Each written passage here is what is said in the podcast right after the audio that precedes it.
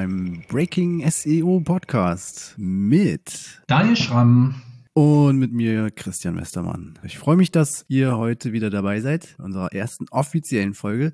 Und wenn ihr unsere erste oder die nullte Folge, unsere Vorstellungsfolge gehört habt, dann wisst ihr, dass wir ähm, Inhouse-SEOs im Publisherwesen sind mit Spezialisierung sozusagen auf News und ähm, die Nachrichten oder die News SEO-Szene oder Publisher-SEO-Szene oder wie man auch immer das genau nennen will, ist halt eine relativ kleine, eingeschworene Gemeinde, eine kleine Szene, ähm, die aber äh, an ganz ordentlich Zulauf gewinnt, glaube ich, weil es nur auch ein spannendes Feld ist und ähm, auch ein schöner, ein schöner Job einfach. Ne?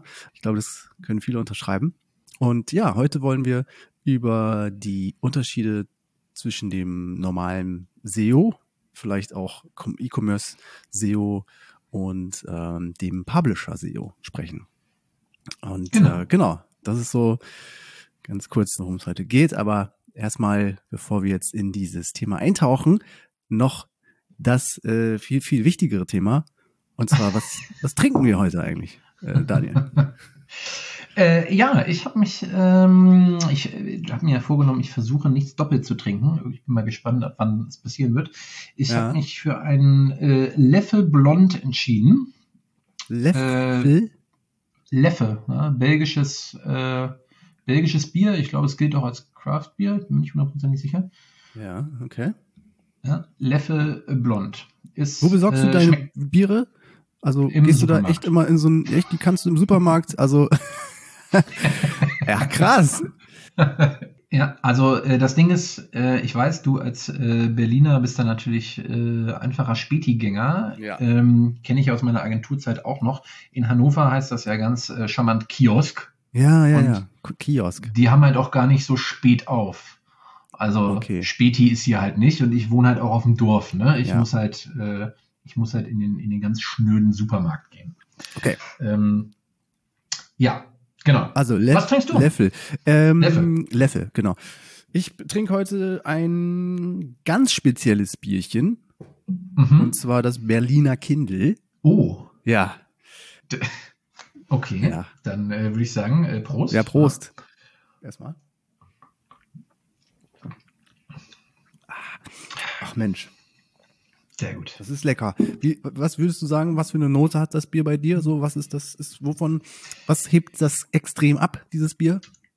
Ähm, abgesehen davon, dass es einen erhöhten Alkoholgehalt hat und äh, deutlich mehr knallt als ein normales Bier, ähm, finde ich auf jeden Fall, dass es äh, so ein bisschen karamellig, vanillig, leicht süßlich irgendwie daherkommt. Kann ich schlecht beschreiben. Ich bin kein, kein wirklicher Bierkonnoisseur. Ich ja. entscheide dann nach, schmeckt oder schmeckt nicht. Aber so ist, so ist so ein bisschen die Note. Mm, okay. Gut, das hört sich gut mhm. an.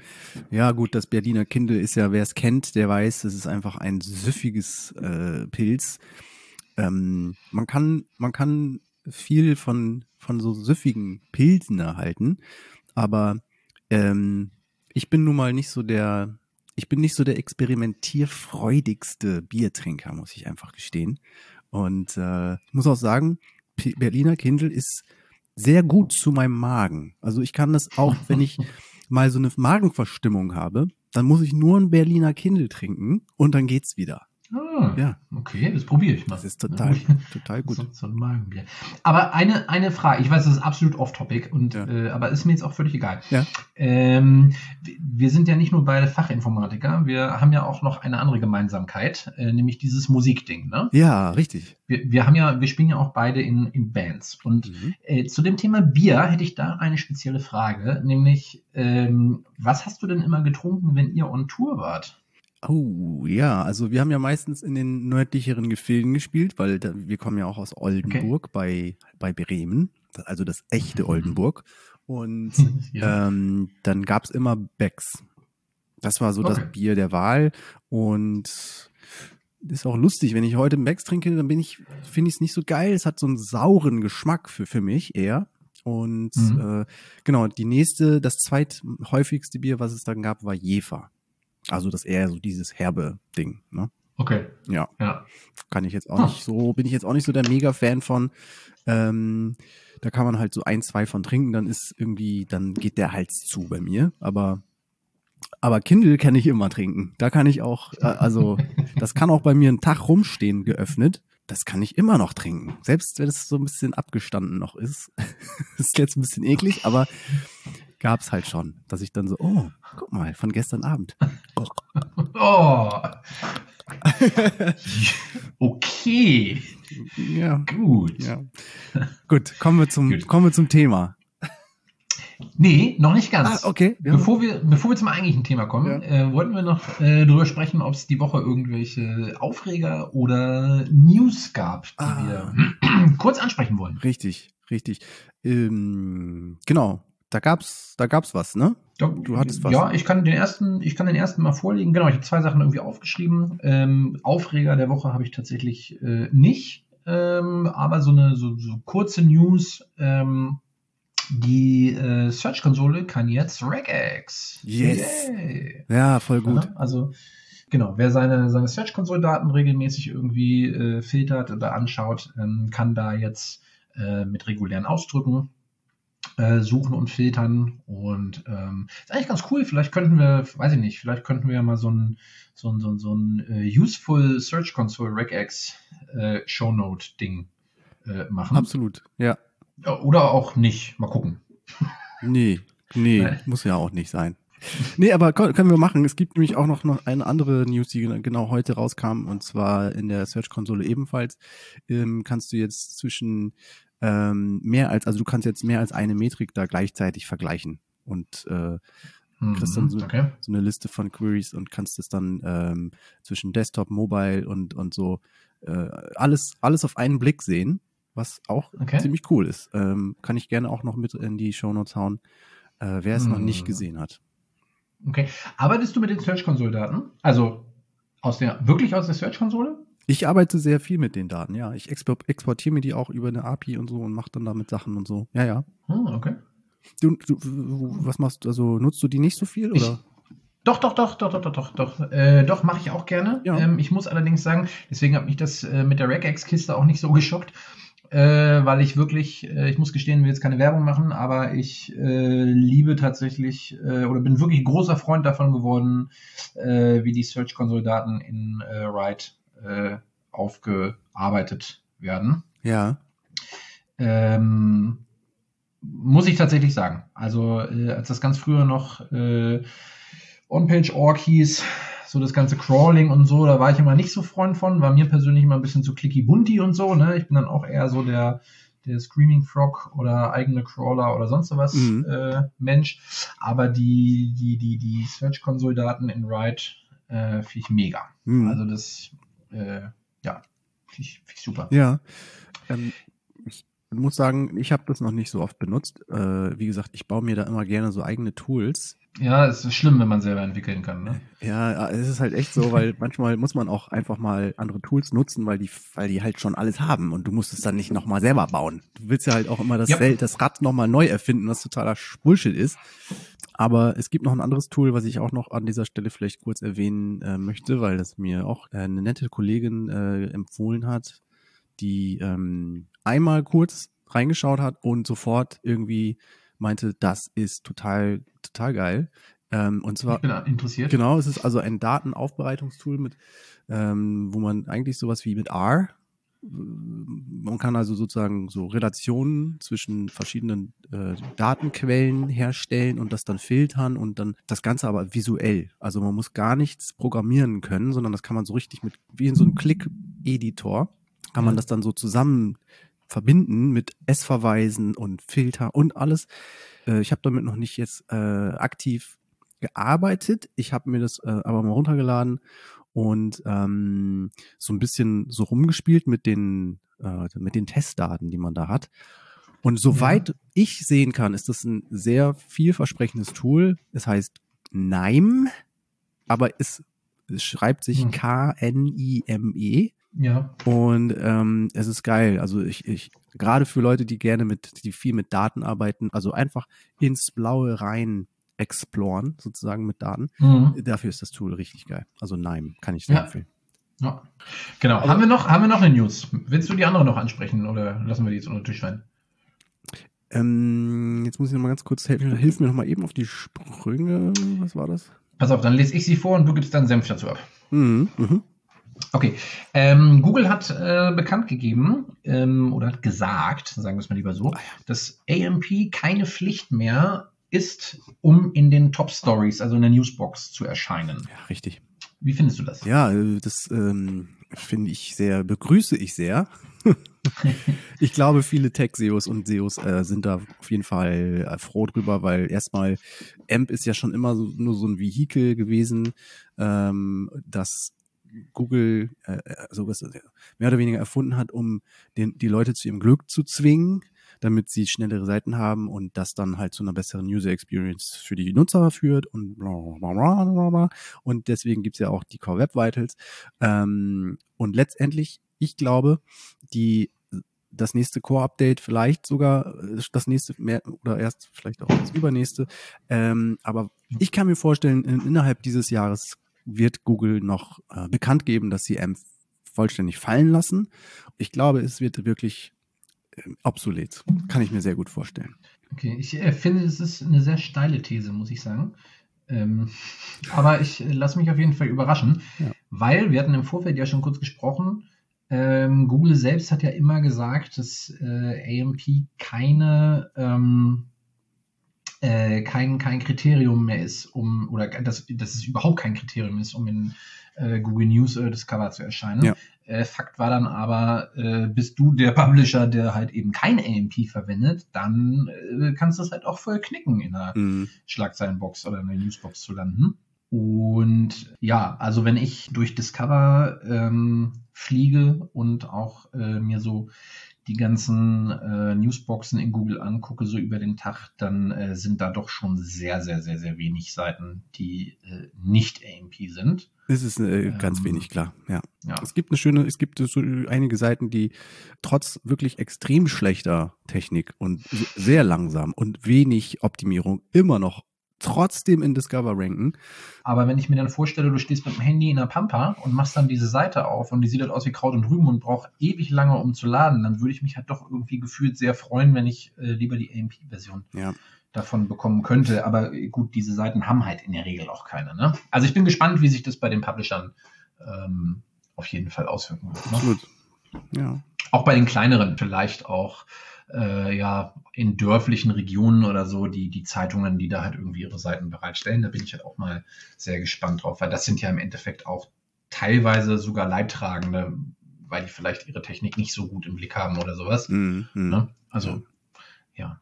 Hm. Ja. Genau, also wir haben jetzt heute auch dieses Thema gewählt, weil die anderen reden alle schon über CLS und über, über die Core Web Vitals und wir sagten uns, hey, das müssen wir ja nicht nochmal durchkauen. Und deswegen gehen wir dann die andere Route und, und, und reden mal über so ganz grundlegende Probleme, vielleicht nicht, aber eher so Unterschiede, Herausforderungen. Publisher SEO und normales SEO. Genau, ist ja auch nicht ganz dasselbe. Und äh, ist nicht ganz dasselbe, ja. Diesen Unterschied zu treffen, machen ja selbst große Agenturen können das manchmal nicht oder wollen das vielleicht auch noch nicht äh, unterscheiden.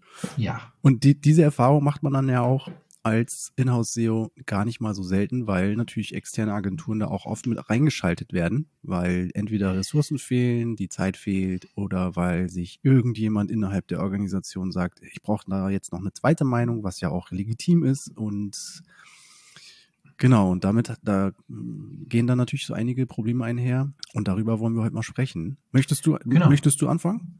Tja, wo fangen wir denn an? Wir haben hier so ein paar schöne Notizen. Ich weiß nicht, fangen wir oben an? Ja, fang mal, genau, wir können ja mal loslegen mit was macht überhaupt ein Publisher, was macht ein Publisher aus und wie, wie identifiziert man sich als äh, Publisher gegenüber Google?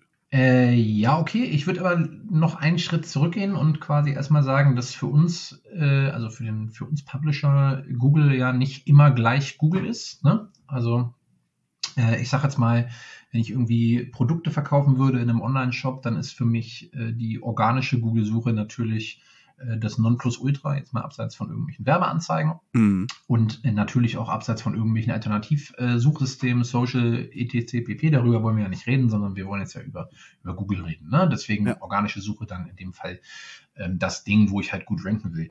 Das ist für uns im Publisher-Segment ja aber ich will jetzt nicht sagen gar nicht relevant, das würde ja auch absolut nicht stimmen, aber zumindest für unser Kernprodukt, das wir eigentlich anbieten, nämlich Nachrichten, halt eben in der Form nicht so relevant. Ähm, da ist ja zum Beispiel das Thema Google News beziehungsweise die Newsbox innerhalb der organischen Suche ähm, extrem spannend. Ne? Ja, also da spielt sich ähm, eigentlich alles ab. Mhm. Genau, weil äh, Google erkennt ja, okay, auf irgendeinem bestimmten oder zu einem bestimmten Keyword äh, gibt es eine Nachrichtenlage. Über die Nachrichtenlage berichten sehr, sehr viele Publisher, äh, egal welcher, welcher, von welchem Titel oder von welcher Couleur.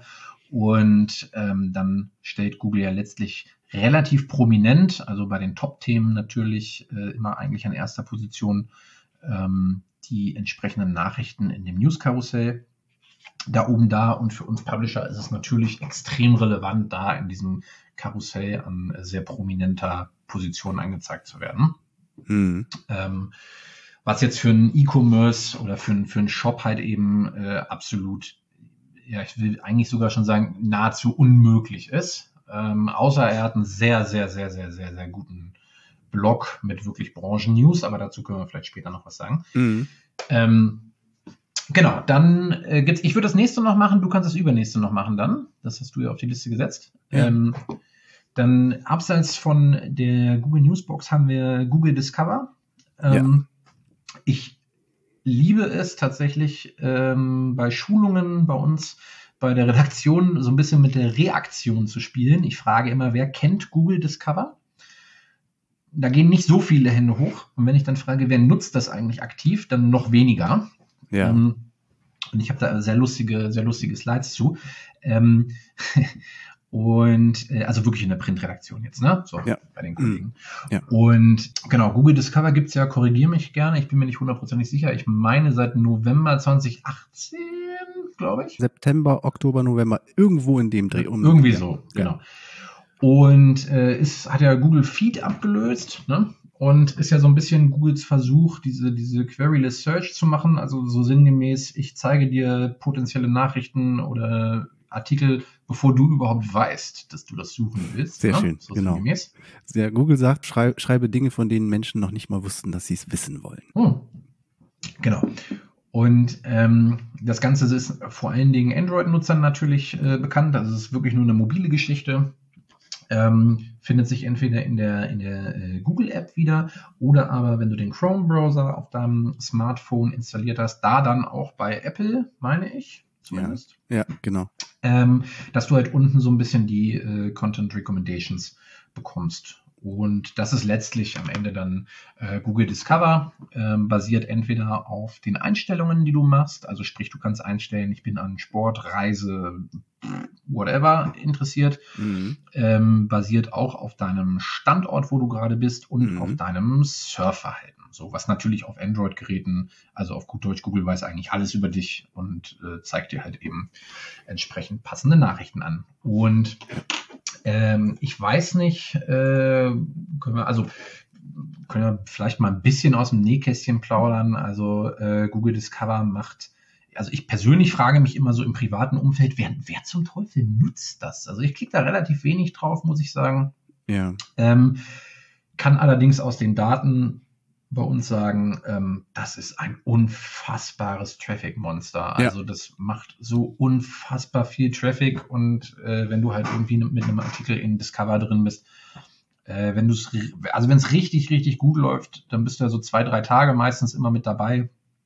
Und äh, wir reden hier wirklich von Millionen Zugriffen. Mm, ist massiv, was da reinkommt. Das macht schon richtig Spaß. Ja, es ja. ist auch, Discover ist auch ein, ich habe da mal eine äh, Expert Talk gehalten und äh, ich habe dann eine Slide auch dem gewidmet, dass Discover durchaus gefährlich ist in einer auf eine ganz gewisse Art und Weise und zwar ähm, das geschieht gerne, wenn, wenn Publisher sozusagen erstmal Blut lecken bei Discover, merken, oh wow, da kommt richtig, da, hier kommt der Traffic auf live. Und ja. ähm, Und dann geht es aber auf nächst, am nächsten Tag wieder runter. Auf einmal. Das ist ja so diese Unberechenbarkeit von Google Discover. Ja. Und ähm, dann ist der Traffic wieder weg. Und auf einmal ist es dann so, äh, äh, wir waren doch gestern irgendwie und dann der Forecast, weißt du? Wenn der Forecast Mhm. dann auf einmal auf 20 Prozent äh, mehr von äh, dem Vormonat steht, aber das ist halt, weil wir Discover-Traffic irgendwie einen Discover-Hit hatten und Ja. ähm, ja, und die Leute sind auch schnell an, gewöhnt an diese neuen Levels. Ne? Man denkt dann so, wow, wir haben das neue Level freigeschaltet. Wir sind jetzt irgendwie ein 10 Millionen Portal mit irgendeinem neuen kleinen Ding oder sowas.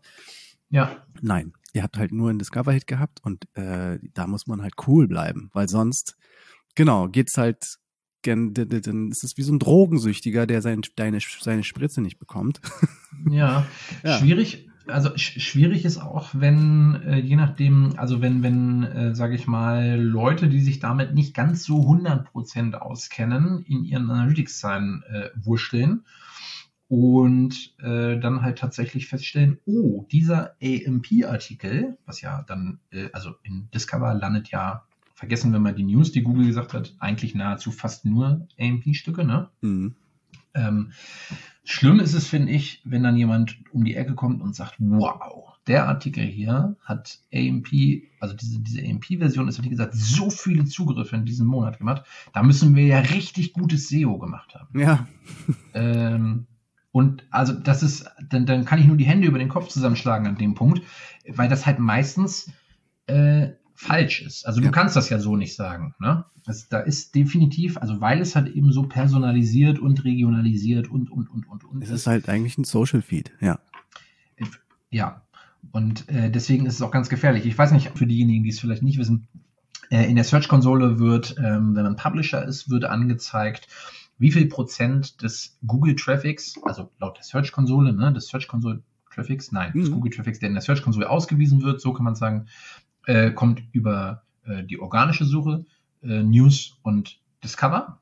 Genau. Und ähm, genau, 99 zu 1 würde in dem Fall jetzt bedeuten, 99 Prozent des gesamten Google-Traffics, der in Analytics am Ende auch landet, kommt dann über Discover Ja. und 1 Prozent organisch. Ähm, okay, bei uns ist es, oder bei, bei den Portalen, die ich mit betreue, ist es 80-20.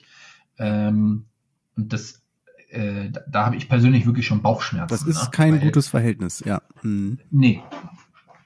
Aber du kannst es auch nicht, du kannst es ja auch nicht, nicht, nicht, nicht unbedingt so auf die Schnelle ändern. Ne? Nö, nö, das Ähm, ist ja auch, das ist auch an sich erstmal, äh, ja, wenn du das einberechnest in deinen in deinen Businessplan oder in dein Businessmodell, dann ist es ja okay. Aber die Frage ist ja, was womit du rechnest und und ob das, äh, äh, weil das ist ja kein nachhaltiges Modell. So, du musst, du musst, Ja. ja. die muss einfach klar sein, dass das halt morgen kann es vorbei sein und dann musst du halt irgendwie anders überleben.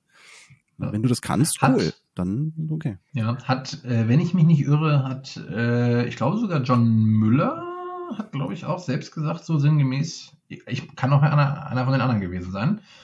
Äh, irgendwann gab es von, von, von jemandem von Google, so, Ja. Mhm.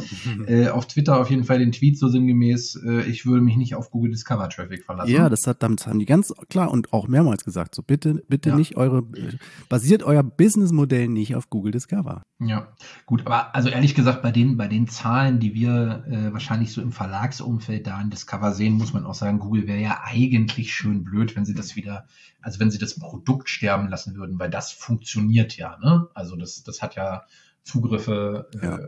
en masse im Endeffekt und im Zweifel werden sie ja wahrscheinlich eher daran arbeiten, äh, dass sie diese Funktionalität noch besser hinkriegen, würde ich jetzt mal sagen. Ne? Also dieses Ja. zeige dem Kunden das, was er haben will, bevor er eigentlich weiß, dass er das haben will. Ne? Genau. Also Discover ist ja auch ähm, im, im stetigen Wandel und was man merkt und was die auch zumindest, ich weiß nicht mehr genau, wo ich es gelesen habe, aber man merkt auf jeden Fall, es kommen immer neue Player in dieses Game. Es kommen neue ähm, Publisher in dieses Dis Discover-Karussell und ähm, die versuchen diesen Feed zu diversifizieren, dass da mehr mehr passiert und dass es auch ein bisschen bisschen individueller wird ne, für die Leute, weil oft ist es so oder früher war es noch so, du hast den Discover Feed aufgemacht und eigentlich hat jeder eigentlich hat jeder immer noch das gleiche gelesen, nur so ganz ab und zu haben die da wurde da mal was reingeschmissen, was halt so ein bisschen zu deinem Surfverhalten passt, aber das war noch Mhm. lange nicht das, was glaube ich Google in der Lage wäre wirklich zu, zu auszuspielen, wenn sie dich jetzt 100% versuchen würden zu targeten, so.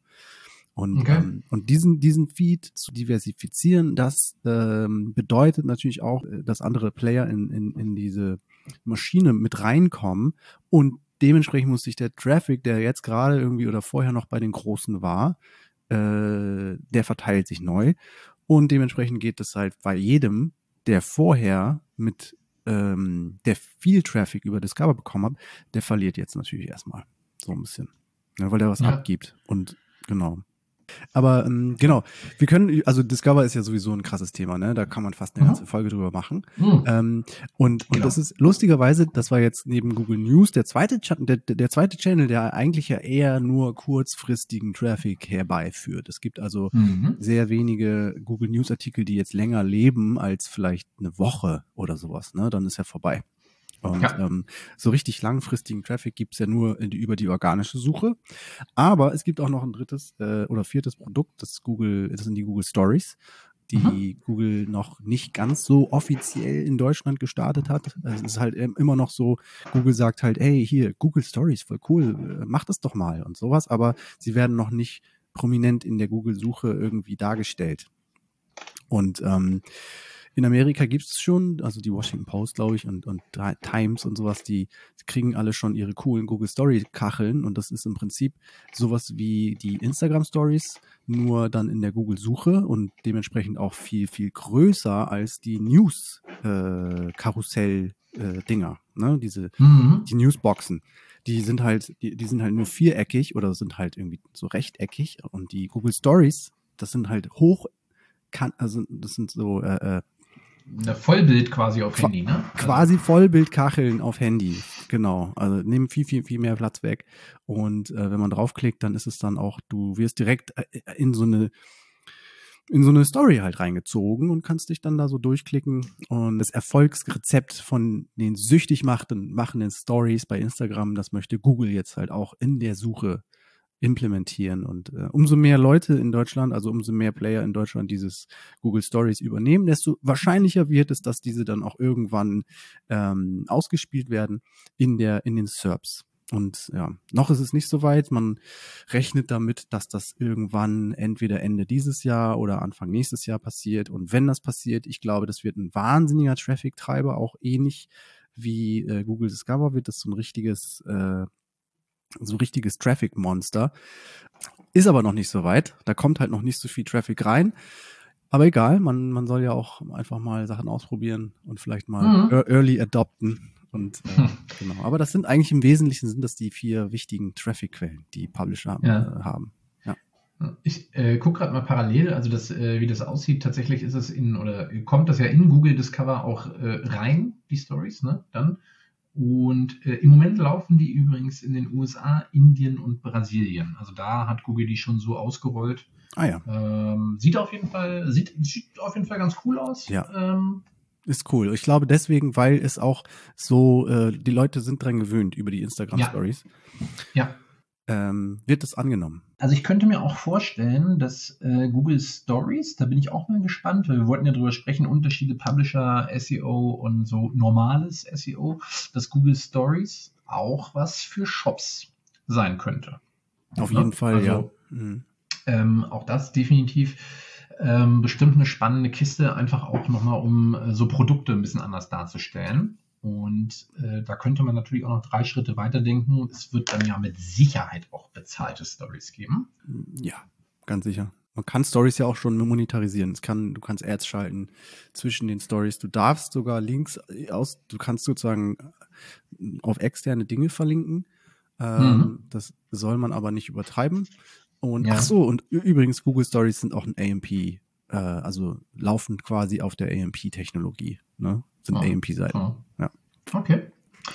Ja, okay, genau. Das ist, sind ja so ein bisschen die, die unterschiedlichen Kanäle, äh, über die wir als Publisher gegenüber einem normalen ähm, ja, Händler, Webseitenbetreiber, was auch immer, äh, Traffic generieren können. Jetzt ist ja so ein bisschen die Frage, wie macht man das? Ne? Wie komme ich da rein? So, was, was muss ich machen, um überhaupt von Google als Publisher wahrgenommen zu werden? Genau, das ist ja gerade bei Google News und Google Discover so ein bisschen so ein Buch mit sieben Siegeln, ne? wie man das dann schafft. Wenn man jetzt eine neue Seite anlegt und, und sagt, okay, wir sind jetzt hier mit einem neuen Produkt am Start und okay, äh, was macht man jetzt als erstes? Man muss sich ein anmelden im, im Publisher Center. Das ist noch relativ einfach. Ähm, ich glaube sogar die Annahme im Publisher Center, also dass man dann angenommen wird von Google, ähm, ist inzwischen, also die Hürde sozusagen, ist wesentlich niedriger äh, gesetzt, als es noch früher war. Ähm, ich teste das mal. Ja, kannst du mal machen. Ich habe ich hab, ich hab's ja, ich hab's ja schon getestet mit einem, äh, mit einem Testprojekt. ah, okay. Ja, und ich bin reingekommen. Also so schwer ist es tatsächlich nicht mehr. Ja, Sie, Sie sagen, Sie, äh, Google hat ja auch gesagt, es ist für Google News, musst du dich nicht mehr in Google News anmelden oder für Google News anmelden. Ne? Also ich, ich glaube, ich glaube, dass Google durchaus in der Lage ist, oder beziehungsweise ich, was heißt, ich glaube, ich weiß, ich weiß, dass Google auch durchaus in der Lage ist, äh, Titel mit in News und in Discover auszuspielen, die nicht explizit angemeldet sind, kann aber aus eigener Erfahrung sagen, dass es einen unfassbaren Unterschied macht, ob du dich anmeldest oder nicht, was dann am Ende die Zugriffszahlen angeht. Also mhm. äh, das ähm, kann ich so nämlich überhaupt gar nicht nachvollziehen, ähm, dass sie das so gesagt haben. Also sowohl als auch, egal ob jetzt für Google News oder Discover, ich würde mich auf jeden Fall äh, im Publisher Center anmelden, wenn ich im Bereich, also zumindest wenn ich im Bereich Nachrichten unterwegs bin. Ja, auch wenn ich, auch wenn ich einen Blog schreiben würde und, und ja. äh, relativ äh, regelmäßig Artikel produ äh, produziere, würde ich es trotzdem machen. Ich würde es trotzdem versuchen. Oh, auch wenn es kein Nachrichtenthema ist? Ja. Ja. Mhm. Okay. Passiert, also da habe ich schon gesehen, dass es funktioniert und dementsprechend warum nicht? Würde ich einfach mhm. mitnehmen. Ja, okay. Mhm. Okay, dann, dann sind wir da angemeldet. Muss, muss ich da irgendwas krasses angeben? Muss ich da, muss ich da krasse Angaben machen? Mm, du musst natürlich äh, Angaben zum, zur Organisation machen. Und mhm. äh, ich glaube, du musst auch sowas wie Kontaktdaten hinterlegen, die dann die legit sind. Ne? Mhm. Kannst nicht, also du kannst nicht einfach nur eine, eine, URL eingeben und dann sagen, ich möchte unter dem Namen sowieso dann da eingetragen werden. Nein, du musst wirklich sagen, Organisation, äh, Adresse, Kontakt, äh, technischer Kontakt und mhm. was noch? Ja, du musst noch ein paar Angaben machen, äh, also beziehungsweise, was heißt Angaben? Also die, die Quellen, wo, wo, wo Google dann so sich die Artikel rauszieht. Genau, die Inhalte. Ne? Ja. Und ähm, dann musst du noch ein bisschen ähm, Bilder hinterlegen. Ne? Also hier äh, ah, ja. Logo einmal für dunklen Hintergrund, einmal für hellen Hintergrund. Ja, richtig. Halt musst du auch noch im, im Publisher Center anlegen. Aber äh, ich muss auf jeden Fall äh, nicht mehr ähm, sowas wie das früher war. Ähm, dieses äh, also ich muss auf meiner Seite in der Theorie keine Autorenübersichtsseite mehr machen, wo man alle Autoren sieht und man muss, äh, also ne, diese, diese Richtlinien, die Google damals für Google News hatte, äh, gibt es in der Form ja nicht mehr. Ähm, ich muss natürlich trotzdem, also es gibt ja auch ein Freitextfeld ganz am Anfang, äh, wo ich ja schon beschreiben muss, so sinngemäß, was bin ich für ein, für ein Medium und warum möchte ich im Publisher Center mich anmelden, so, ne? Mhm, ja. Genau. Und dann geht das ja, wenn ich das alles durchgespielt habe oder wenn man das alles durchgespielt hat, geht das ja, äh, das ist vielleicht auch ganz wichtig, das geht ja in eine äh, manuelle Überprüfung von Google, ne? Genau. Das heißt, dann kommt ja tatsächlich jemand vorbei, prüft das und äh, nickt das ab oder halt eben auch nicht. Ja, richtig. Dann wird, einmal kurz überprüft, wird überhaupt hier äh, Output produziert, wie viel, gibt es verschiedene Autoren, werden die mit äh, echtem, ist es irgendwie, sind das echte Autoren, ist da ein Kontakt hinterlegt? Ich glaube, die gucken auch, ob die E-Mail-Adressen valide sind und solche Geschichten und nur um zu sehen, ist das halt irgendwie echt oder wurde das nur äh, so fake-mäßig dahin geklatscht? Ob da jetzt so, so richtig genau hingeguckt wird, weiß ich nicht. ja, aber ich ja, glaube, ein gewisses Output musst du mitbringen, das auf jeden Fall. Ja, das glaube ich auch. Das war ja früher schon so, dass du äh, regelmäßig auf jeden Fall News auch äh, publizieren musst und zwar ja auch wirklich News. Ne? Mhm. Und äh, genau, ich glaube, das wird auf jeden Fall auch immer noch einer der wesentlichen Kriterien dann am Ende sein, ob du durchgewunken wirst oder nicht. Ne? Ja. Genau, wo wir gerade das Thema News an der Stelle nochmal ansprechen, ähm, abseits vom, vom, vom Publisher Center, ähm, was, was brauchen wir noch, um so ein bisschen uns als Publisher ähm, da zu stärken und aufzustellen? Äh, eine News Sitemap. Yes. Yes, ganz wichtig. Genau. Witzigerweise, äh, du sagst gerade so schön, ganz wichtig, äh, unterschreibe ich natürlich, ähm, aber witzigerweise äh, habe ich im Publisher Center ja gar keine Möglichkeit, die News Sitemap zu hinterlegen. Nee, die gibst du dann im, in der, in der Search-Konsole ein. Ne? Ja, aber es ist irgendwie weird, oder? Also wer hat das, wer, wer hat das gebaut? Ich muss sowieso, wo du das jetzt gerade erwähnst, muss ich auch echt mal sagen, das Publisher Center, also wenn mal jemand von Google diese, diese Folge hören sollte, ne? Äh, und jemand, der zufäll zufällig irgendwie zuständig ist für das Publisher Center, Leute, wer baut denn das Ding und wer testet das, bevor das live geht? Ich, ich muss auch sagen, ich fand die alte, also die, die alte Variante, und da konnte man, das war hässlicher von der Oberfläche, aber man konnte auf jeden Fall äh, geilere Sachen machen. Also zum Beispiel so eine Fehlerüberprüfung von Artikeln und so, wo Google einem echt ziemlich äh, krasse Sachen gesagt hat, die ich mir heute gerne wieder wünschen würde, um sie dann einem Techniker zu zeigen. Aber Hm. ähm, ja, also ich finde auch, dass das äh, Publisher Center ist relativ äh, buggy Das tatsächlich. ist halt richtig buggy. Ja, ja. Ähm, auch das An- oder das Hinterlegen von Inhalten, ich weiß nicht, ob dir das auch schon aufgefallen ist, auf irgendeine Art und Weise funktioniert es teilweise nicht. Ich bin mir gerade nicht ganz sicher. Ähm, du kannst ja hinterlegen, dass er, oh Gott, jetzt muss ich kurz überlegen. Ich meine, du kannst hinterlegen, dass er Sachen per Crawler abrufen soll, ne? Dann gibst du ihm irgendwie die Ressortseite so sinngemäß, ne? Und sagst, ey, guck mal hier, zack, Panorama-Inhalte findest du hier. Und äh, dann aktualisiert er es aber gar nicht. Also äh, zumindest nicht regelmäßig. Wohingegen, wenn du es dann per RSS-Feed äh, einstellst, dann holt er sich jeden Tag. Also solche Schoten hatte ich da auch schon. Ja, Macht, macht nicht so richtig äh, Spaß an einigen Stellen. Aber gut. ja, da gibt's so ein paar Sachen, die nicht so toll funktionieren. Auch wenn du mal aus Versehen mal zum Beispiel, es gab, es gab auch bei uns den Fall, wir hatten dann eine Publikation doppelt in, in, in der Google News App und äh, äh, im Publisher Center war die aber war die nur einmal angelegt. Ja, Ja, solche Sachen, ne? Wo du dann denkst, Ja, ja, Leute, ja, was ja. ist das denn? Katastrophe. Genau, aber also wie gesagt, ne, ich kap kapiere es halt nicht, warum gibt es das Google Publisher Center, was für Publisher da ist und wieso kann ich da nicht meine Google News Sitemap hochladen? Nein, ich muss die News Sitemap in der Search Console hochladen, wo ansonsten eigentlich nichts für Publisher speziell, außer jetzt seit neuerem, in Anführungsstrichen, die Ausweisung der News, Der Tab, äh, des News Traffics irgendwie drin ist. Aber es ist, ja, irgendwie weird, ne? Ja. Genau, aber die, die News Sitemap brauchen wir natürlich trotzdem und ähm, die unterscheidet sich natürlich auch äh, von der Sitemap, die jetzt vielleicht ein Online-Shop irgendwie angeben muss, um da alle seine Produkte zu hosten. Ähm, genau. Hm. Und ja, wir sind eigentlich die Gelackmeierten und brauchen halt mehrere Sitemaps. Ne?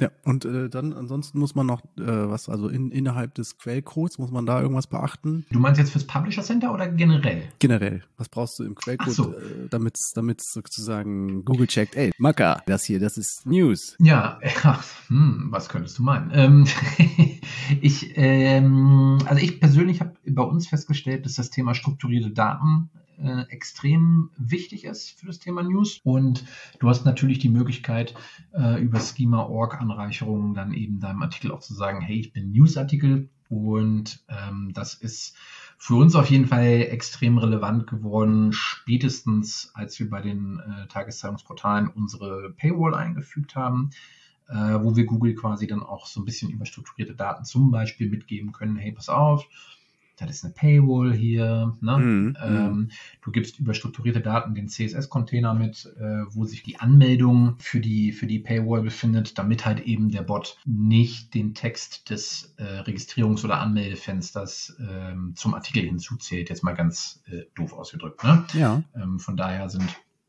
da finde ich an der Stelle strukturierte Daten immens wichtig für Publisher, was jetzt nicht heißen soll, dass sie für ähm, andere Seitenbetreiber, was weiß ich, wenn ich jetzt an sowas wie äh, Chefkoch oder so denke mit Rezepten, äh, dass sie da nicht wichtig sind. Ne? aber nee, da, ist, da gibt's auch einen Punkt, ähm, da müssten wir nochmal ganz kurz zurück zu, zu Google Discover schwenken, ähm, Mhm. weil auch da sind strukturierte Daten durchaus sehr, sehr hilfreich. Also ich würde jedem Mhm. empfehlen, der versucht mit zum Beispiel gerade, was du jetzt sagtest, sowas wie Rez- Rezepten, ähm, weil es gibt ja Rezepte bei Google Discover. Aber komischerweise kommt nicht jedes Rezept in Google Discover. ja. Und da soll, ist mein Tipp, guck mal auf die, äh, guck mal auf die strukturierten Daten. Das könnte ein Hinweis sein. okay. Genau, also, also generell äh, finde ich, ne, wer irgendwie sich noch nicht mit strukturierten Daten beschäftigt hat, sollte das auf jeden Fall tun. Egal, ob er jetzt ein lokales Ladengeschäft ist ähm, oder irgendwie ein kleiner Händler oder, oder, oder. Es gibt immer wieder Bereiche auf seiner eigenen Seite, die man mit strukturierten Daten auszeichnen kann, um so eben Google zu erklären, äh, pass auf, das hier ist nicht nur eine Folge von äh, einer, einer x-beliebige Reihenfolge an Nummern, sondern nein, das hier ist die Telefonnummer. Ne? So, jetzt als mhm. ganz einfaches Beispiel. Ähm, und natürlich bei, bei Produkten in Online-Shops ist das natürlich genauso, wenn es dann um so Sachen wie Bewertungen, Preis und so weiter und so fort geht. Ne? Also ja. ähm, extrem spannend und ich finde, es wird auch äh, immer noch extrem vernachlässigt. Und auch von Kollegen in der, in der SEO-Szene, zumindest so im, im SEO äh, ähm, findet das nicht immer so richtig den, den Stellenwert, den es eigentlich haben müsste, sage ich mal. Okay. Genau, ansonsten ähm, auch ein schöner, schöner Punkt, weil äh, gerade die Praxis des Link-Buildings. Warte ganz kurz, haben wir nicht eine Sache vergessen? Hast du, oh. du hast doch hier noch Feeds aufgeschrieben. Ach so, ähm, auch gar nicht unwichtig. Die Feeds für Aggregatoren sind natürlich auch nochmal ein Thema. Es findet jetzt zwar nicht in einem Google-Produkt ähm, statt, aber das ist für jeden Publisher auf jeden Fall eine, eine wichtige Säule als Traffic und als, als Monetarisierungssäule. So, ne? Ja, magst du kurz sagen, äh, was das ist? Also es gibt ja sehr viele Apps, die Nachrichten von verschiedenen Publishern bündeln. Zum Beispiel, ich sag mal jetzt Bundle oder Flipboard oder was gibt's noch? Update. Update. Ähm, und da gibt's natürlich dann verschiedene Themen nochmal, die dann da vielleicht einen gewissen Schwerpunkt finden. Und um bei diesen Aggregatoren zu landen, muss man sich anmelden und dann entsprechende Feeds hinterlegen, also RSS-Feeds. Mhm. Äh, diese sind dann nochmal ganz speziell für diese Aggregat Aggregatoren angelegt. Das heißt, die folgen vielleicht bestimmten Regeln oder ähm, oder sind halt ganz bestimmt auf eine bestimmte Art und Weise sortiert oder wie auch immer. Genau. Und ähm, das ist auch nochmal, das ist auch nochmal ein Punkt. Das ist auf jeden Fall ganz spannend, weil ähm, ich sag mal so, äh, wahrscheinlich würde sich jeder Shop wünschen, dass irgendeine Fremd-App äh, deren Nachrichten oder Produkte irgendwie aufgreift und äh, pusht. Ne? Also gerade Update finde ich krass. Äh, Update ist ja der Aggregator, der Standard auf den ganzen Samsung Galaxy Phones installiert ist. Ja. Das heißt, äh, wenn Update der Meinung ist, diese Nachricht hier ist äh, pushenswert, dann pushen sie das quasi auch auf die Samsung-Phones, die äh, diese App mehr oder weniger nutzen. Das heißt, die Nutzer dieser Geräte kriegen dann eine Info, ähm, wo dann irgendwie steht, hey, was weiß ich, Ministerpräsidentenkonferenz morgen abgesagt. So. Und wenn du halt derjenige, welcher Publisher bist, äh, dessen Nachricht sie da halt gepusht haben, ähm, kann das halt auch mal für extrem viele Besucher innerhalb von wenigen Sekunden bedeuten. Ja. Ähm, weil einfach diese Geräte so unfassbar verbreitet sind. Und ähm, also das ist schon, das ist schon, das ist schon äh, echt ganz nett. Ja, da kommt gut was zusammen auf jeden Fall. Also wenn es mal bei Google Discover nicht läuft, ne, dann macht man halt, haut man halt so eine schöne Aggregatoren-Nachricht raus. Ja. Genau. Und äh, dann wolltest du noch äh, Link-Building ansprechen. Genau, also es gibt ja diese Praxis de, des Link-Buildings für viele SEOs immer noch eine ähm, nicht wegzudenkende Praxis. Beim Publishern allerdings, zumindest wenn du ein Markenportal hast, eine zu vernachlässigende Praxis, mm, weil ja, gerade gerade Links, die jetzt äh, Nachrichten, äh, also URLs, die Nachrichten abbilden, werden in der Regel dann, wenn es viele Leute erreicht, automatisch auch viel geteilt und äh, irgendwo anders cross publiziert, gepostet, wie auch immer. Und deswegen muss man sich um, um Linkaufbau als Publisher in der Regel absolut keine Gedanken machen. Ja. Es ist ja, glaube ich, auch so, dass, äh, also häufig, wenn ich irgendwo was lese, und da steht jetzt nicht, äh, wie das RD berichtete, steht da ja oft auch, äh, wie die Funke Mediengruppe berichtet. Ne? ne? Äh, das, das ist eigentlich ein schönes Beispiel, finde ich, ne? Weil das ist ja so ein bisschen so jede, was weiß ich hier, keine Ahnung, Nischenseite oder so ein Kram würde sich sowas ja wünschen. Und tatsächlich ist es ja so, da sind wir ja als, als SEOs in so einem äh, Verlag einfach äh, auf einer sehr, sehr, äh, ja, da können wir uns ja in Anführungsstrichen sehr gut zurücklehnen, weil einfach die Journalisten natürlich einen hervorragenden Job machen und einfach äh, tatsächlich prasseln da ja Links ein, da würde sich irgendwie äh, der Otto normale SEO die Finger nachlecken. Ne? Also ähm, das, genau, das kann man ja in der Regel eigentlich ähm, komplett vernachlässigen. Ich würde mich vielleicht so weit aus dem Fenster lehnen und sagen, bei Nachrichtenportalen ist es nahezu, also Nachrichtenportalen jetzt, ne, ähm, jetzt äh, unsere, unsere Kernmarken, sage ich mal, aus unseren Häusern absolut irrelevant. Bei den Nischenthemen, also was weiß ich, bei uns, wenn es jetzt nur um Reise und Sport geht, äh, kann man, könnte man auf jeden Fall drüber nachdenken, weil es da einfach nochmal was anderes ist. Ne? Du hast nicht die gleiche Masse an Output, an Nachrichten, du hast einfach einen anderen Fokus in deinem, in deinem Daily Business. Ähm, aber äh, also da nimmt man natürlich dann irgendwie einen Link äh, gerne, ein guter Link, wenn er kommt, ne, und freut sich auch. Ja, klar. Ähm, also das ist dann nochmal was anderes, ne? Aber wenn du wirklich so in diesem Nachrichtentagesgeschäft bist, äh, dann äh, kann dir das irgendwie in Anführungsstrichen jederzeit passieren, dass, äh, was weiß ich, ein Kollege vom Spiegel oder von der Bild oder von der Zeit oder von was auch immer für einem Medium äh, auf deinen Artikel halt irgendwie verlinkt. Mhm. Ähm, weil man halt irgendwie eben die Exklusivnachricht hatte oder am, als erster irgendwie am Schlag war oder was auch immer. Ne? Genau. Ja. Also witzigerweise finde ich, ähm, ne, wir kommen ja beide aus dem Agenturgeschäft und äh, zumindest zu meiner Zeit war äh, Linkaufbau, Linktausch und Linkkauf noch ganz hoch im Kommen. Äh, witzigerweise jetzt 2021 auch. Man muss sich gefühlt fast genauso oft mit dem Thema beschäftigen, äh, weil lustigerweise natürlich man fast jeden Tag irgendwie äh, Anfragen bekommt, ob es denn nicht vielleicht möglich wäre, äh, da irgendwie einen Link zu platzieren auf der Seite. Ne? Mm, ja. mm. Ja, äh, also genau, also diese, diese Anfragen landen zum Glück nicht bei mir, weil ich glaube, ich würde mich dann, äh, ich würde die irgendwann nur noch so einsilbig beantworten. Ja. aber nee, aber ähm, ja, es ist natürlich eine eine eine schöne Position, in der man da ist. Genauso wie es auch wie zum Beispiel mit Kooperationen oder Tests, äh, Produkttests ähm, oder mit anderen Dingen ist, ne? Wo man als Publisher gerne mehr oder weniger zugeschmissen wird mit. ja. Ja, ja, es ist, es ist auf jeden Fall was anderes, genau. Muss man eben hier kurz mein. Weißt du, was das Blöde an dem Leffe-Bier ist? Erzähl. Das ist nur 0,3.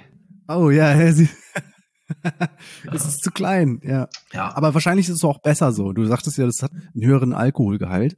Das hat 6,6 Prozent, aber es äh, wirkt wie, wie das Doppelte.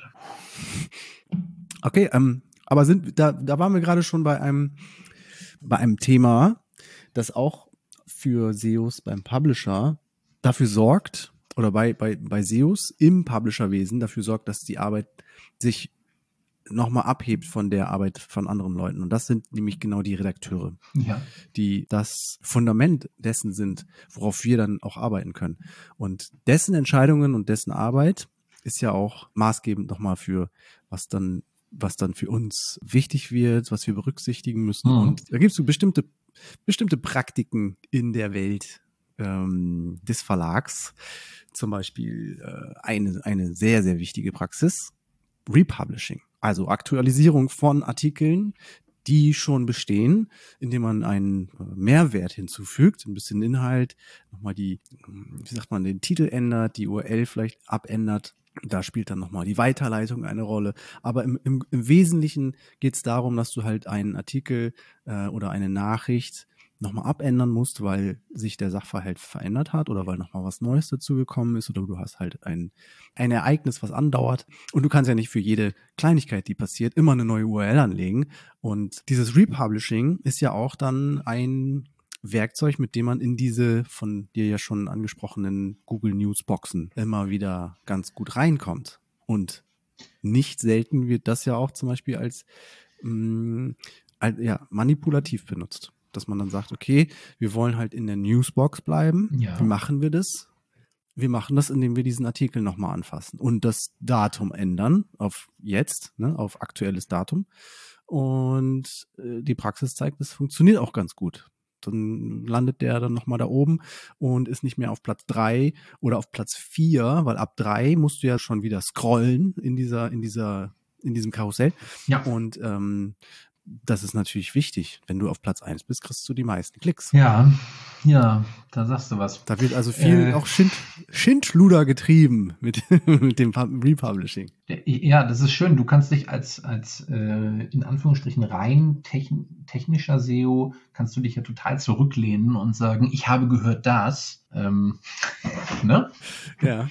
Äh, äh, ich, also sind wir doch mal ganz ehrlich, ähm, das funktioniert halt nach wie vor und seit Jahren einfach super. Ne? Und äh, jetzt mal blöd ausgedrückt, wenn man es halt nicht macht, dann hast du halt ein Problem, weil äh, nahezu alle anderen es halt machen. Aber äh, wir wollen ja eigentlich gar nicht so auf dieses Thema Republishing und äh, wie, wie, wie gut oder schlecht das ist äh, drauf hinaus, sondern wie unterscheidet sich das von, von normalem mhm. SEO? Ja. Und wenn man jetzt, wenn ich mir vorstelle, ich habe einen Online-Shop und ich verkaufe, keine Ahnung, ich weiß es nicht, Kaffee ja? oder Bier. Ich verkaufe Bier. Ja. ja? Oder Gin, na ist egal, ich verkaufe Bier. Und ähm, oder beides. Ich würde mir ja, ja, ich würde mir niemals, also als, als äh, auch so als Agentur-SEO, ne, da wollen wir ja die Brücke so ein bisschen hinschlagen, ich würde ja niemals auf die Idee kommen, den Kategorienamen für Bier umzuändern in hopfenhaltiges Getränk. Mhm. Ja, mhm. Würde ich nicht machen, ja, mhm. weil ich, ich habe ja über Jahre hinweg gelernt, ich habe externe Verlinkungen auf diese Adresse bekommen, ne? also mein äh, mein megashop.de slash äh, Bier, ja, da habe ich äh, Mega-Verlinkungen gekriegt. Ich habe, du weißt ja, ich habe äh, ich habe Content Marketing gemacht, wie ein Irrer. Ne? Ja ich würde am liebsten sagen, in den 90ern, als das modern war, aber äh, also ne, zu Agenturzeiten Content Marketing, ja. ja. ähm, so, ich habe Infografiken erstellt zum Thema Bier, ja. Ich habe äh, Links eingesammelt und so, du, du weißt, was ich meine, ja. ja. Forenlinks gekauft, ja. alles Mögliche. Ich würde niemals auf die Idee kommen, diese URL zu ändern. Und als Publisher SEO äh, machst du das ja regelmäßig, mehrmals am Tag, mhm. weil du halt einfach sagst, hey, pass auf, dieses, dieser Content Piece, den ich hier jetzt gerade habe, der ist halt einfach nicht für die organische Suche äh, relevant in diesem Moment, sondern äh, ich ziele ganz klar auf die Newsbox oder halt eben Google Discover ab. Und es ist ja wirklich nicht selten, dass ich irgendwie ähm, teilweise ja 10, 20 Mal in Anführungsstrichen am Tag ähm, meine Artikel-URL ändere und natürlich auch immer dafür sorgen muss, dass im Hintergrund die entsprechende Weiterleitung genau. äh, eingerichtet wird. Ja. Und du würdest als Shop ja niemals, also das ist ja das, was Agenturen dir erzählen, never, never, never change a running URL so ungefähr. Mhm. Ähm, ne? Und als Publisher denkst du dir, ich ändere es gleich noch fünfmal also äh, ja, das ist, das ist so ein, so ein Ding, äh, wo man sich auf jeden Fall oder was, was auf jeden Fall ganz äh, spannend ist, finde ich. Ich sehe das auch immer, wenn man, wenn man so neue Kollegen kriegt äh, oder Kolleginnen, ähm, die halt irgendwie ähm, irgendwann mal ein bisschen was mit SEO gemacht haben und dann in diese Verlagswelt reinkommen und die einen dann immer ganz ungläubig angucken und sagen, was, wir können doch nicht die URL ändern. Und du sitzt dann und denkst dir, oh doch, das können wir. ja. Ähm, so, weil man es einfach machen muss, weil du halt einfach ein ganz anderes, äh, ja, ganz anderes Ziel hinter dieser Optimierung hast. Ne? Ja, absolut. Also da spielen natürlich erstmal ganz grundlegend diese, ähm, diese praktischen Gründe eine Rolle. Und ähm, das Ganze technisch dann auch richtig umzusetzen, ist ja auch eine Herausforderung, weil gerade wenn du, du sagtest ja gerade schon, du hast dann irgendwie einen Artikel, schreibst einen neuen Artikel unter einer neuen URL und schreibst dann vielleicht nochmal zwei oder drei neue Artikel, ja. jeweils auch wieder mit einer neuen URL. Und du willst aber natürlich, dass das Ganze äh, dann entsprechend richtig geroutet ist. Das heißt, der allererste Artikel, ähm, wenn irgendwie Google nochmal auf diese URL trifft, soll der ja nicht dann jetzt dann auf per 301 auf den zweiten und von dann auf den dritten und von dem auf den vierten, sondern der soll ja dann auch direkt immer auf dem letzten an, äh, landen, zum Beispiel. Das ist ja. gar nicht so einfach, das umzusetzen. Das, ja, freut, das stimmt, freut ja, sich jeder Entwickler, äh, wenn du dem sagst, hey, das muss aber so jetzt laufen. Dann denkt er sich, was willst du denn von mir? So. Ja, viel, viel schlimmer ist, wahrscheinlich würde er erst genau diese Redirection Chain bauen, also quasi vom ersten nach dem zweiten, vom zweiten nach dem dritten, vom dritten nach dem vierten, vom fünften nach dem fünften, so. Ähm, und äh, weil er wahrscheinlich sagen würde, wieso? Leitet doch weiter. Richtig. Ne? Das, weil im Endeffekt landest du ja irgendwann nach äh, 80, 90 Sprüngen so ungefähr dann auf dem letztendlichen Artikel, solange der, der Browser das irgendwie nicht, also solange der das mitmacht. Äh, aber das ist halt einfach nicht das, was, was wir wollen und das ist ja auch nicht das, was Google will. Ne? Also das würde ja auch nicht funktionieren. Ja, und das ist natürlich nur ein Aspekt. Dann gibt es noch also es gibt noch viele, aber nur damit man mal eine Idee bekommt, wo SEO alles eigentlich mit rein muss und auch sehen muss, was da passiert und, wa und warum und wie, ist das Caching. Also wenn du jetzt auch noch Caching da drauf packst auf das ganze Thema und überlegst, wie funktioniert das? Wie werden die Artikel invalidiert? Wie oft wird das invalidiert? Wird das äh, kriegt, kriegt das Caching-System diese 301er mit und, und wird, werden die richtig verarbeitet und so weiter und so fort. Also da sieht man schon, als SEO musst du halt nicht nur ein bisschen die SEO-Bibel gelesen haben und irgendwie mal so ein bisschen was davon mitbekommen haben, sondern du musst, du musst technisches Verständnis mitbringen und ein bisschen mit den Entwicklern auch mal gesprochen haben. Du musst verstehen, wie dieses, wie, wie, wie diese Server-Stacks aufgebaut sind und was Caching ist und wie es geht und so weiter. Und um solche Pitfalls dann äh, umschiffen zu können. Weil genau da liegt oft dann das Problem, wo du dann denkst, Mann, irgendwas, irgendwas stimmt hier nicht. Irg irgendwas ist kaputt. Aber du findest es halt nicht. Ja. ja. Macht Spaß. Ja, ich, mir fällt, gerade wo du das erzählst, mit diesem irgendwas ist kaputt, ich habe noch eine Sache, die sich als, die, die man als Publisher, äh, eine Herausforderung, von der man sich als Publisher äh, gestellt fühlt, mhm. die sich ein Online-Shop-Betreiber wahrscheinlich, Betreiber wahrscheinlich niemals stellen muss, behaupte ich jetzt einfach mal. Du hast es in der nullten Folge so schön gesagt, ihr habt äh, bei Funke extrem viele Webseiten. Mhm. Ähm, wir haben es beim, beim RD auch. Ähm, und jetzt gibt es ja auch mal den schönen Fall, dass du auf einem Portal, ähm, völlig egal, ob jetzt äh, regional, überregional, whatever, ähm, eine Nachricht veröffentlichst und irgendwer anders im Verbund diese Nachricht so geil findet, dass er die Nachricht auch nochmal veröffentlichen will. Ja, ne? ja. Das heißt, du siehst dich plötzlich vor dem, äh, vor der Herausforderung, sage ich mal, dass du halt irgendwie überlegen musst, okay, wie kriege ich es hin, dass wenn jemand bei Google nach äh, dem Keyword sucht, für was dieser Artikel ranken soll, dass der Artikel nur auf dem Portal A gefunden wird und nicht auf dem Portal B mhm. mhm. oder C oder D oder äh, den 30 anderen so ja, ungefähr. Ja. So. Und äh, jede, jede, jede, jede, jede Agentur, die aus dem Online-Shop-Bereich kommt, behaupte ich jetzt einfach, ist meine, meine steile These. Wenn du als Publisher zu denen gehst und denen das Problem erklärst, würden die dir, vermute ich, sag mir gerne, wenn du andere Meinung bist, mhm. zu 99 Prozent sagen, Daniel, relax, gar kein Problem, setz einfach ein Canonical auf die ursprüngliche Quelle. Mhm. Ich muss jetzt leider sagen, wenn ich noch im Agenturgeschäft wäre, würde ich es wahrscheinlich auch so machen, weil es im Shop-Bereich einfach funktioniert. Als Publisher muss ich leider sagen, Canonical ist nicht das richtige Werkzeug meiner Wahl an der Stelle. Okay. Ähm, ich habe einfach, äh, also wir haben einfach das, äh, die Erfahrung gemacht. Canonical ist ja, äh, seit es dieses, äh, dieses Tag gibt, sagt Google ja, hey, pass auf, das ist halt ein Hinweis. Mhm, ja. Mhm. Wir gucken uns das halt an, aber äh, wir sind halt nicht unbedingt geneigt, das auch so zu sehen, wie du das siehst. Mhm. Und äh, wir haben extrem oft in der Vergangenheit die Erfahrung gemacht, dass äh, Google halt einfach sagt, Arschlecken 350 ist mir egal, was du hier als Canonical gesagt hast. Wir nehmen halt ein anderes Portal. Ja, das, so. das sehe ich auch. Das ja? sehe ich auch oft. Also bei uns ist so ein bisschen die Besonderheit einfach dazugekommen, dass wir äh, unsere, unser überregionales Nachrichtenportal ist halt äh, noch nicht so alt, das ist relativ neu. Mhm. Das, ist, das ist zwei Jahre, noch nicht mal zwei Jahre, anderthalb jetzt, anderthalb Jahre alt.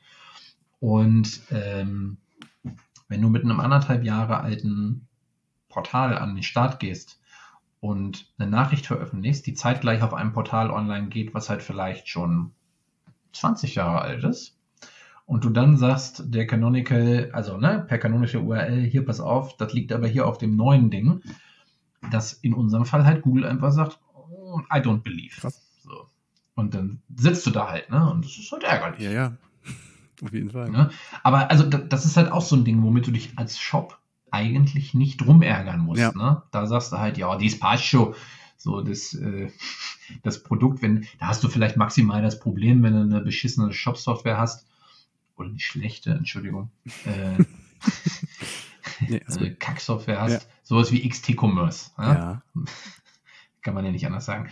Äh, wenn du das, wenn du das Produkt äh, in verschiedenen Kategorien online stellst, dass der halt einfach keine Primär-URL hat, ne? dann würdest du vielleicht in sowas kommen, aber eigentlich würde dir jeder heutzutage dann ja auch raten, äh, okay, nimm einfach ein neues Shop-System.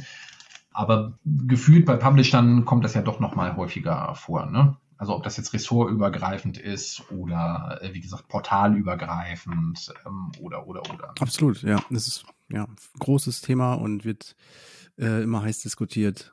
Ähm, und und äh, viele Strategien werden um diese Canonicals gebaut und so. Ja. Genau.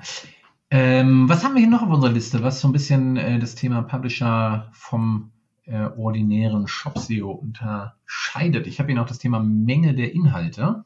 Ja, auf jeden Fall. Ne? Also bei gerade bei Nachrichten, äh, Publishern ist natürlich eine wahnsinnige Menge an Dinge, die da jeden Tag in, in den Ether geblasen werden.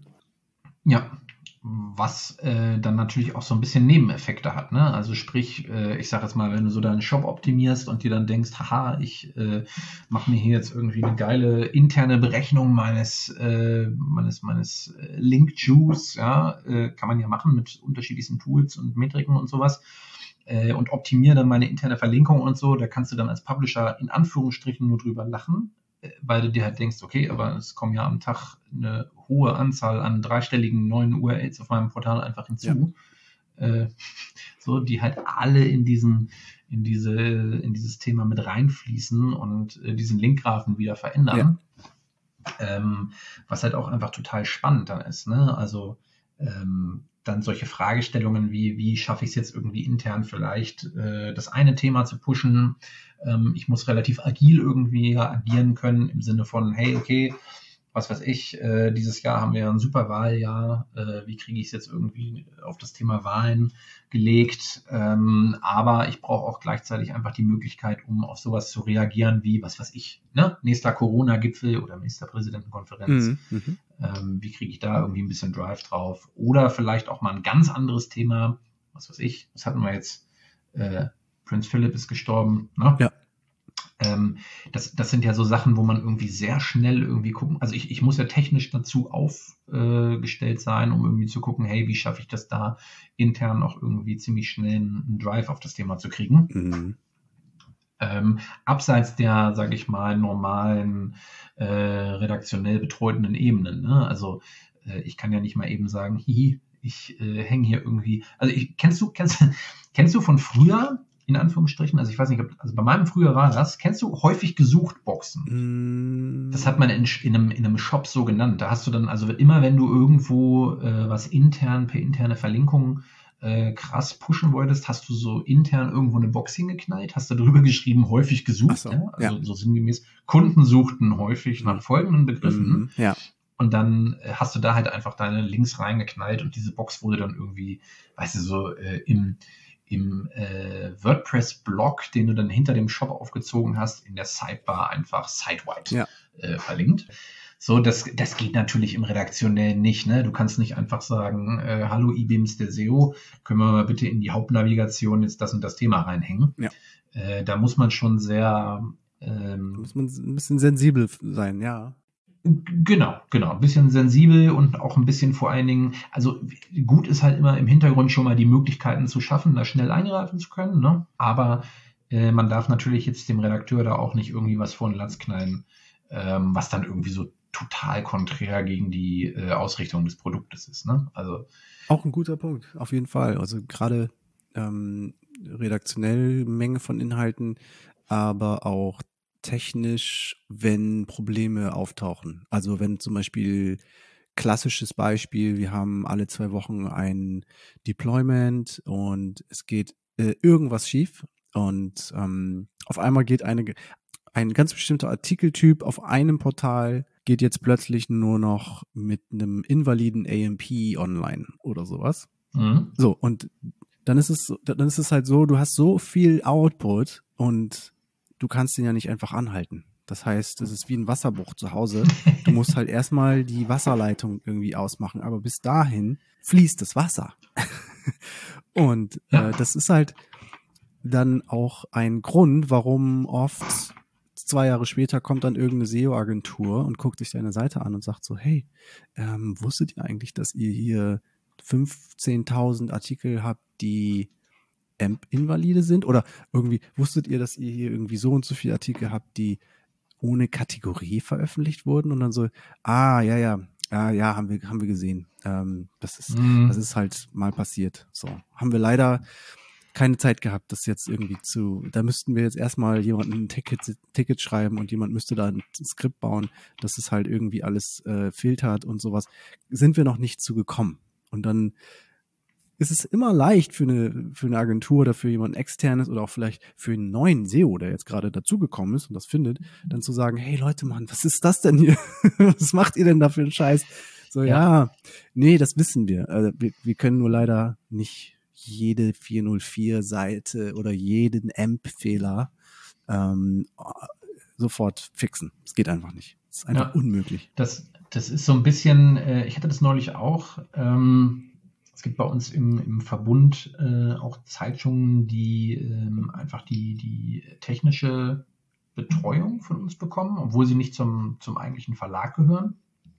Und also jetzt nicht die technische SEO-Betreuung, sondern die einfach die Technik bei uns von uns bekommen. So, mhm. ne? Ihr CMS. Ja. Und ähm, da ist es dann einfach so, dass wir diesen Fall hatten, ähm, du wirst es ja wissen, als Publisher packt man seine H1 ja gerne in die Breadcrumb. Ne? Mhm. Ähm, das ist ja so Usus eigentlich im, äh, im Publisher-SEO-Umfeld ja. oder im Publisher-Umfeld. Ja. Ähm, und es war, es war halt herrlich, ne? weil halt einfach, ähm, ich habe ein Dokument zugespielt bekommen von einer äh, gar nicht mal so kleinen Agentur, ich würde nicht sagen, welche das war, aber ähm, gar nicht mal so kleine äh, SEO-Agentur, auch äh, relativ lange. Ich habe mir die Seite von denen angeguckt, auch schon am Markt. Ja. Und ähm, eine der ersten Sachen, die sie bemängelt haben in ihrer Analyse, war halt, hey, das würde überhaupt nicht gehen, äh, die H1 ist in der Breadcrumb, what the fuck, äh, das muss doch irgendwie hier diese hier sein und das würde gar nicht gehen. So. Und dann hat sich natürlich ähm, der, äh, die Zeitung dann quasi bei mir gemeldet und meinte halt, hey Daniel, ähm, guck mal hier, wir haben das hier bekommen, ähm, was ist denn da dran? So, und dann musst du halt auch echt irgendwie sagen, ja, pass auf, eigentlich haben die recht. Aber wir sind hier keine normale Webseite, ne? wir sind halt hier im Publisher-Umfeld mhm. und es ist nun mal einfach so, dass wir einfach als SEO eine Möglichkeit brauchen, dass wir einen anderen, ich nenne es mal, dass wir eine Überschrift für Google schreiben müssen, die vielleicht eine andere ist als die, die der Redakteur äh, für sich im Sinn hatte. Mhm. So, ja. Ne? Und äh, das, das gehört für uns ja zum, zum Tagesgeschäft. Ne? Und, also ihr schreibt, ihr schreibt ja. auch wirklich Headlines äh, proaktiv dann um, weil muss halt sein. Und das ist dann auch nicht abgesprochen mit dem Redakteur oder so. Das ähm, bei uns funktioniert es äh, auf rnd.de so, dass die Kollegen im CMS ähm, pitchen können. Also sie können quasi Artikel, ähm, wenn sie sie veröffentlichen, also sie schreiben ihre Artikel ganz normal, ja. können dann über eine Funktion im CMS das Ganze ähm, pitchen ah, okay. an verschiedene Positionen. Und eine Position ist zum Beispiel SEO. Mhm. Und dann kriegen wir quasi vollautomatisiert über Slack eine Benachrichtigung, also das ganze SEO-Team äh, von mir bekommt dann eine Benachrichtigung im Sinne von, hey, guck mal, ähm, ich glaube, der Artikel könnte was für die organische Suche sein, so sinngemäß. Ja. Ähm, und dann können wir draufklicken und landen sofort im Editiermodus okay. und können dann auch tatsächlich ähm, diese SEO-Zeile äh, anpassen, beziehungsweise sind ähm, ich drücke es jetzt mal etwas wohlwollender aus, sind durch diesen Pitch eigentlich auch allowed von dem jeweiligen Redakteur oder dem CVD oder sowas, ja. Äh, diesen Artikel entsprechend äh, zu SEOisieren, ja, so wie das gerne mal gesagt wird. Das ist ein geiles Wort, ja. ja. Das finde ich geil. Das wusste ich gar Und, nicht, dass ihr das, also dass das so läuft bei euch. Ähm, mega cool. Genau. Also das ist, das ist tatsächlich ähm, so auch, wird das auch an die Kollegen äh, weitergegeben. Und inzwischen, also es hat nicht, hat am Anfang ein bisschen gedauert, aber inzwischen ist das äh, tatsächlich auch so, dass wirklich ähm, der Großteil der Stücke, die veröffentlicht werden, auch tatsächlich an uns äh, gepitcht werden dann halt. Ne? Das ist eine gute Funktion. I like. Ja, ist mega. Deswegen, also da können wir auf jeden Fall ran und dann ärgerst du dich halt einfach, wenn da irgendwie eine externe Agentur kommt, die sagt, äh, aber die H1 muss doch äh, die größte gerenderte Überschrift im Browser sein. Hä? ja, nein, muss nicht. So, hm, ne? Nee, da muss einfach nur ein H1 dahinter stehen und das war's.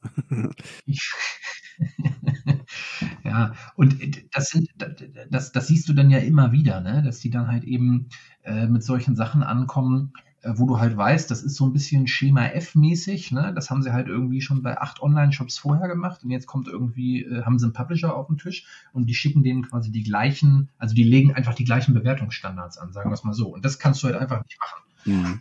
Ja, eben. Also du musst sowieso jede Seite ja, erstmal sowieso individuell betrachten und so und, und das ist auch einer der Punkte, ja. Genau, und dann gibt es noch eine, einen Punkt, gehört auch so ein bisschen dazu mit den Menge an Inhalten, und zwar das Löschen von entsprechenden Inhalten. Ja. Also ganz oft gehört es ja auch zum Thema ähm, Bereinigung und ähm, du willst einen Index aufräumen oder vielleicht du, im Rahmen einer, in, einer äh, Crawl-Budget-Optimierung oder sowas mhm. heißt es dann, okay, wir müssen jetzt Inhalte löschen. Das klingt natürlich erstmal cool. Ja. Und ähm, macht auch wahrscheinlich Sinn. Also wie oft hat man schon von der Panda-Diät gehört. Aber gerade beim, beim Publisher-SEO ist es manchmal nicht so einfach. Äh, da stehen einem oft auch wieder Dinge im Weg, die auch wahrscheinlich mit gutem Grund, aber ähm, ja, warum wir Sachen halt nicht löschen können. Ne? Gerade äh, wenn das jetzt ein, ein Portal ist mit einem journalistischen Anspruch, heißt es oft, wir müssen das halt behalten wegen Archivierung zum Beispiel. Mhm. Gern, gern genutztes Argument. Oder, oder was gibt's noch? ja, aber wenn wir es löschen, dann können wir erst recht nicht mehr dafür gefunden werden. Hat, hatte ich auch schon. Das fand ich ganz putzig eigentlich. Also äh, war ja, war ja, war ja gut gemeinter Hinweis, ne? Aber eigentlich denkst du dir dann, ja, okay, aber wir haben halt auch noch 8000 andere Artikel dazu. Ne? Ich, ich muss tatsächlich sagen, äh, ich habe extrem gute Erfahrungen gemacht, tatsächlich mit Sachen äh, wirklich löschen und auch aktiv äh, abschalten für Google aus dem Index. Ne? Also meinetwegen im Worst Case noch zu sagen, okay, ähm, wir lassen es noch auf dem Portal, damit irgendwie die Site Manager das noch platzieren können und mit den Inhalten spielen können und meinetwegen auch Social das verteilen kann. Aber für Google sperren wir das jetzt rigoros, weil es macht aus bestimmten Gründen mhm. keinen Sinn. Ähm, hat sich bisher nie negativ in der Sichtbarkeit ausgedrückt äh, und auch ja. im Traffic. Im Gegenteil. Also es ist äh, tatsächlich immer um Zuwachs am Ende gekommen, mhm. ähm, wenn man es halt irgendwie wirklich vorsichtig äh, ja, also dann, was heißt vorsichtig? Was würdest du da jetzt als so die ein, zwei wichtigsten Punkte, die man beachten sollte, nennen? Uff, naja, bei uns ist es ja so, ähm, wenn wir jetzt mehrere lokale Tageszeitungsportale haben und ich irgendwie sage, okay, ich habe eine Hypothese, mhm. ja, wenn ich den und den Inhalt ausschalte, sofort oder nach x Tagen oder wie auch immer, äh, dann erhöht sich der Traffic, weil hm, hm, hm, so, dann äh, sollte ich halt diese Hypothese erstmal im kleinen Bereich einfach testen. Also nicht gleich auf äh, 14 Tageszeitungsportalen, sondern vielleicht ja. erstmal auf einem und auch nur in einem ja. Ressort so ungefähr. Ne?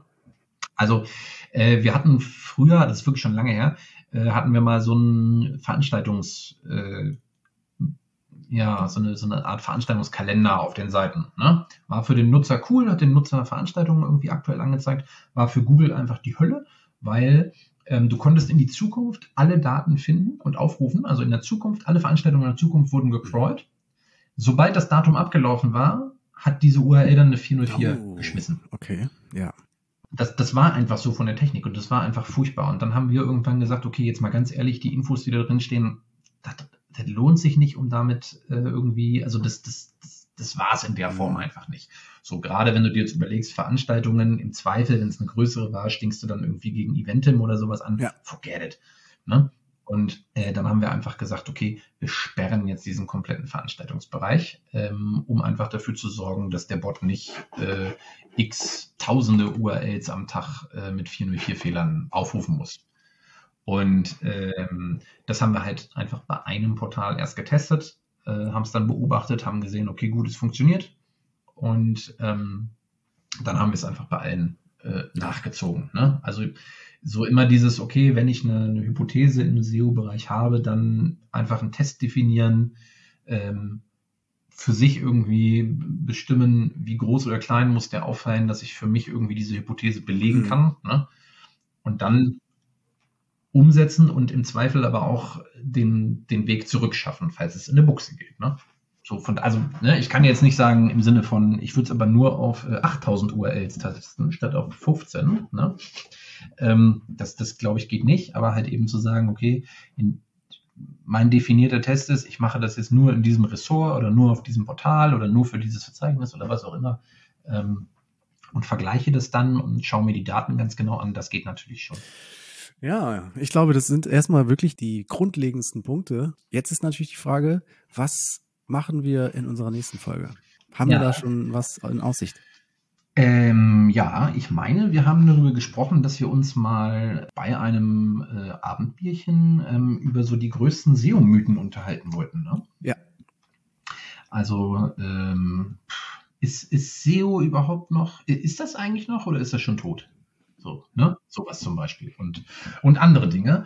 Und wir haben den, den äh, lieben Nils, den Nils Dahnke, äh, meinen ehemaligen und sehr geschätzten äh, Vorgesetzten, Kollegen und Freund, gefragt. Und er hat, er hat sehr Bock. Ja, und wir freuen uns auch, weil ich glaube, das ist ein cooles Thema. Die äh, größten SEO-Mythen. Da werden wir einige Sachen vorstellen, die wahrscheinlich schon lange Mythen sind, aber auch neue Mythen, die noch nicht so lange da sind. Ich bin jetzt schon ganz aufgeregt. Ich bin auch schon richtig excited. nee, aber sehr schön. Ich glaube, wir haben hier heute wirklich einen ganz einzigartigen Mehrwert geschaffen für Zuhörer. Ähm, und jeder, der das gut fand, der soll auch gerne nächstes Mal mit einschalten, wenn es um die krassesten SEO-Mythen geht. Ähm, wir würden uns sehr, sehr freuen. Bis zum nächsten Mal. Mach's gut.